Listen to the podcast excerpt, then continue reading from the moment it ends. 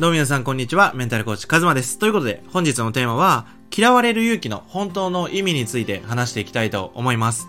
まあね、こう、数年前にね、嫌われる勇気、もうバーンって爆発的に流行りましたよね。アドラー心理学の考え方で、本当にこう話し方口調でね、めちゃくちゃ面白いんですが、皆さんもやっぱり人間関係で悩む時ってありますよね。僕自身も人間関係で悩んでた時期ってめちゃくちゃありました。もう小学校ぐらいから人間関係悩んでたんですよね。なんかこう、陰口を、と例えば、一緒に話してる時めちゃくちゃ仲いいのに、その子がいない時に悪口言ってるっていう時に、初めて僕は陰口っていうのを知って、まあ自分も言われてるんじゃないかとか、いろいろ考えすぎて、嫌われないようにこう、なんだろ、仮面つけて過ごしてた時期とかあるんですが、その僕自身も嫌われる勇気読んでみて、あ、確かにそれはそうだなと思って、ただその嫌われる勇気っていう言葉が一人歩きをしてしまって、なんか、例えば嫌われてもいいやってなんか開き直ること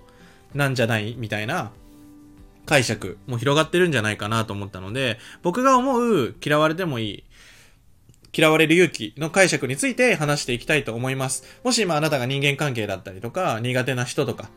こう、ちょっと、この人どうしようかなって思うときに、あのーぜひ聞いてほしい音声となっておりますので、ぜひ最後まで聞いていただければなというふうに思います。で、今回一番やっぱり伝えたいことは、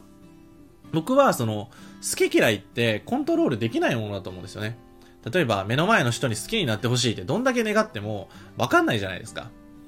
だから、人の感情とか気持ちっていうのは、あんまりコントロールできない。だから、嫌われたくないって思ってた時って、案外僕結構嫌われてたんですよね。普通に。先生とかからもそんな好かれてなかったし。っていうのが自分で感じるんですよ。嫌われないようにしていたのにもかかわらず、その、嫌われてしまうっていうこと。で、それで落ち込んでたんですよね。自分は何が悪かったんだろうみたいな。例えば twitter でもそうですよね。みんなに嫌われないように発信していくってなると、なんかこう、自分らしい言葉じゃなくなったりとか、なんかこう、当たり障りのない言葉になっちゃうわけですよね。で、そうなると、嫌われないかもしれないけど、別に強烈なファンがついたりとか、別に強烈に誰かの心に刺さるような発信ではないわけですよね。だから、その、嫌われないように過ごせば過ごすほど、みんなが自分から自分のこと好きになるっていう人が減っていくっていう現象が僕の中でありまして。だから、嫌われるこ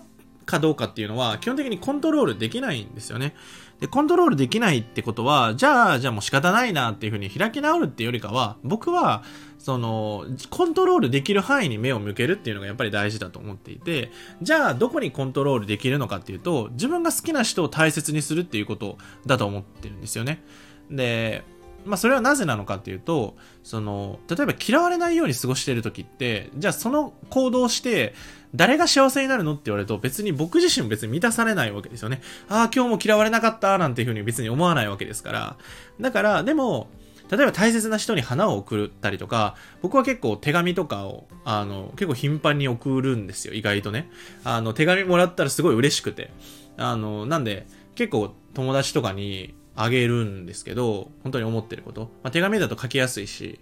で、感謝だったりとか、それこそコミュニティメンバーで、今日3人の人にちょっとありがとうって伝えてみてくださいみたいなワークをやったりとかして、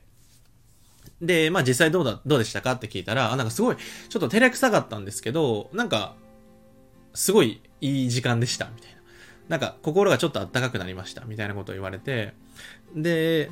だから、その自分が好きだなって思ってる人とか、大切だなって思う人に、ちゃんと自分が思いを伝えるとか、ちゃんと感謝を伝えるとか、しっかり自分の大事な人が大事なんだよねって認識をちゃんと強めるっていうことが大事だと思うんですよね。まあその失って気づくみたいのもあるじゃないですか。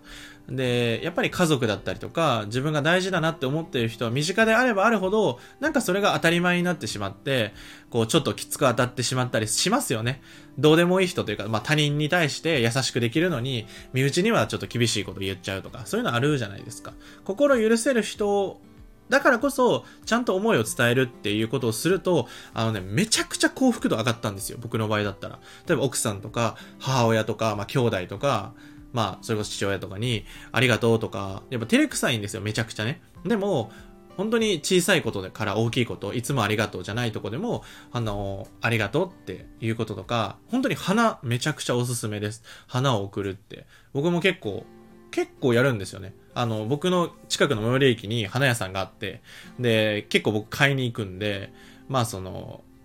仲良くなってるんですけど、とか、まあ公園でちょっとね、積んであげるでもいいじゃないですか。そういう風になんかこう、何かをプレゼントするっていうのは、何かお金をかけるっていうことじゃなくて、思いを伝えるっていうもので手段ですし、贈り物ってやっぱり一番嬉しいのって自分なんですよ。送る側。送る側がやっぱ一番嬉しいんですよね。で、送られた側も嬉しいし。だからこそ僕は、あよく言うじゃないですか。与えた方がいいよって。僕もこういろんな発信をしていく中で、なんかこう、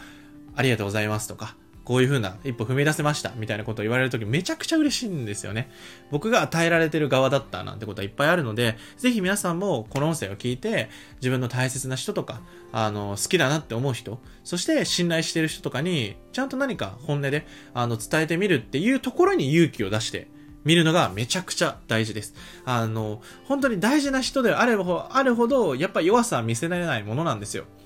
本当はこう思ってるのに違うことを言っちゃったりとかするわけですよね。でも本当に大事にするべき人たちっていうのは自分が大事だなって思ってる人だから、その嫌われる人とか、例えば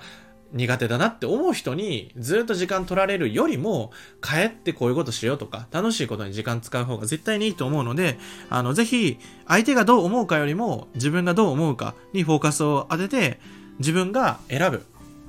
この人に何かしたいと思ったら、別にお金はかけなくてもいいから、何かプレゼントしたらいいんですよ。一言言葉を伝えていいし、LINE だったり電話をかけてあげるっていうだけでもいいと思います。そんな僕も、あの、今週、あの、ちゃんと実家に帰って、あの、ありがとうっていうのをね、伝えようと思っているので、ぜひ皆さんも照れくさいながら、そういうことを人生、やっぱ生きているうちに、どんどんやっていければ、幸福度も上がるので、あの、人間関係で悩んでいる方は、自分が大切だって思う人を、例えばこう紙に書き出したりして、その人たちにどう思ってるのかっていうのを伝えてみてはいかがでしょうか。ということで、ぜひ皆さんもやってみてください。本日も最後までご視聴いただいてありがとうございます。まだ公式 LINE 追加してない方は、ぜひ、あの、下の概要欄の方に公式 LINE だったりがありますので、ぜひ追加してみてください。あとは、Twitter だったりとか、あの、スタンド FM は定期的に配信しているので、ぜひ、興味のある方はそちらも飛んでみてみてください。ということで、本日の音声はこれで以上になります。ではまた。